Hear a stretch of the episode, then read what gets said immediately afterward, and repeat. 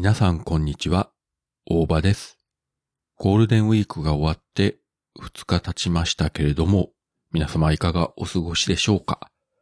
自分の連休中の動きはこの片隅で少しお話してたんですが、最終日の5月5日は天気は良かったんですが、ほぼほぼ一日引きこもって、午前中は北北カフェと MCU ラジオと日本のポッドキャストの編集と配信を行って、午後はのんびりして、夕方からですね、えー日本映画専門チャンネルで、押井守監督のうる星やつら2ビューティフルドリーマーが放映されたので、久しぶりに見直しました。えー何回見ても面白いですね。押井監督の作品は、まあ何かと癖が強いんですが、ビューティフルドリーマーは原作がうる星やつだということもありますし、割と一般に対してもお勧めしやすい作品じゃないかと思いますけれども、実はそんなにテレビ放映されないんですね。1984年が初公開で、その時も映画館で見て、呆然自失となって帰ったことを覚えてるんですけれども、今回も、わーという感じで引き込まれてみましたね。そしてその日の夜はですね、同じく日本映画専門チャンネルで、宮崎駿監督のルパン三世カリオストロの城、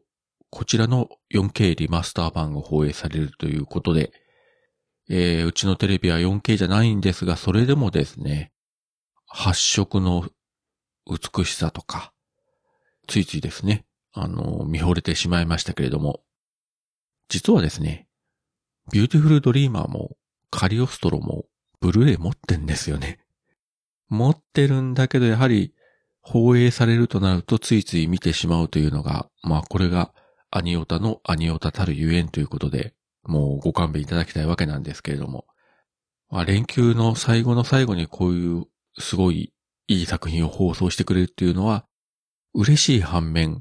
うーん、明日も休みだったらよかったのになぁとどうしても思いますよね。で、5月6日は普通に仕事して、2時間ほど残業して、ヘロヘロになって帰ってから、アニメ版ゴジラの、あの、シンギュラポイントですね。これを見て。で、今日も仕事で帰ってきてから、フルーツバスケットと、バクテンと、日本アニメを見て、で、あともう一つですね。ディズニープラスで、アイアンマン2の冒頭10分ぐらいを見まして、こちらの作品は次の MCU ラジオで取り上げますので、改めてこうきちんと気合入れてみないといけないんですが、まあ、ついついちょっと頭の方だけ見てしまったと。まあ、そんな感じのここ数日でしたね。本も少しずつ読んでるんですが、えっと、今、三国志関連の歴史書を少し読んでまして、これがなかなか面白いので、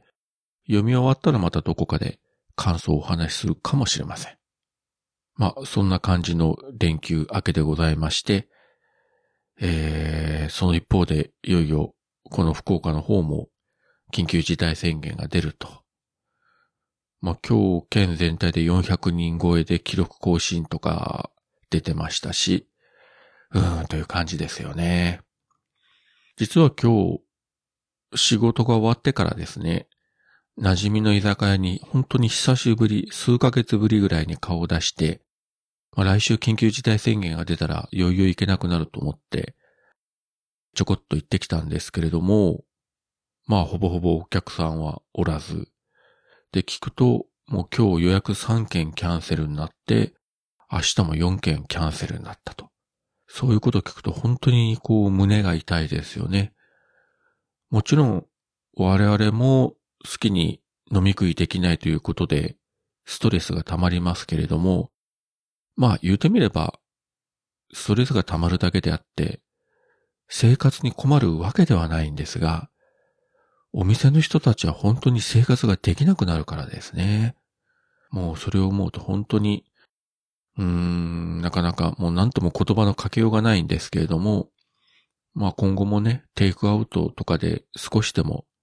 サポートじゃないですけれども、何かできればいいかなとは思っております。はい。えー、そんな感じで、5月7日の北九州の片隅は、この辺で終わろうかと思います。それではまた。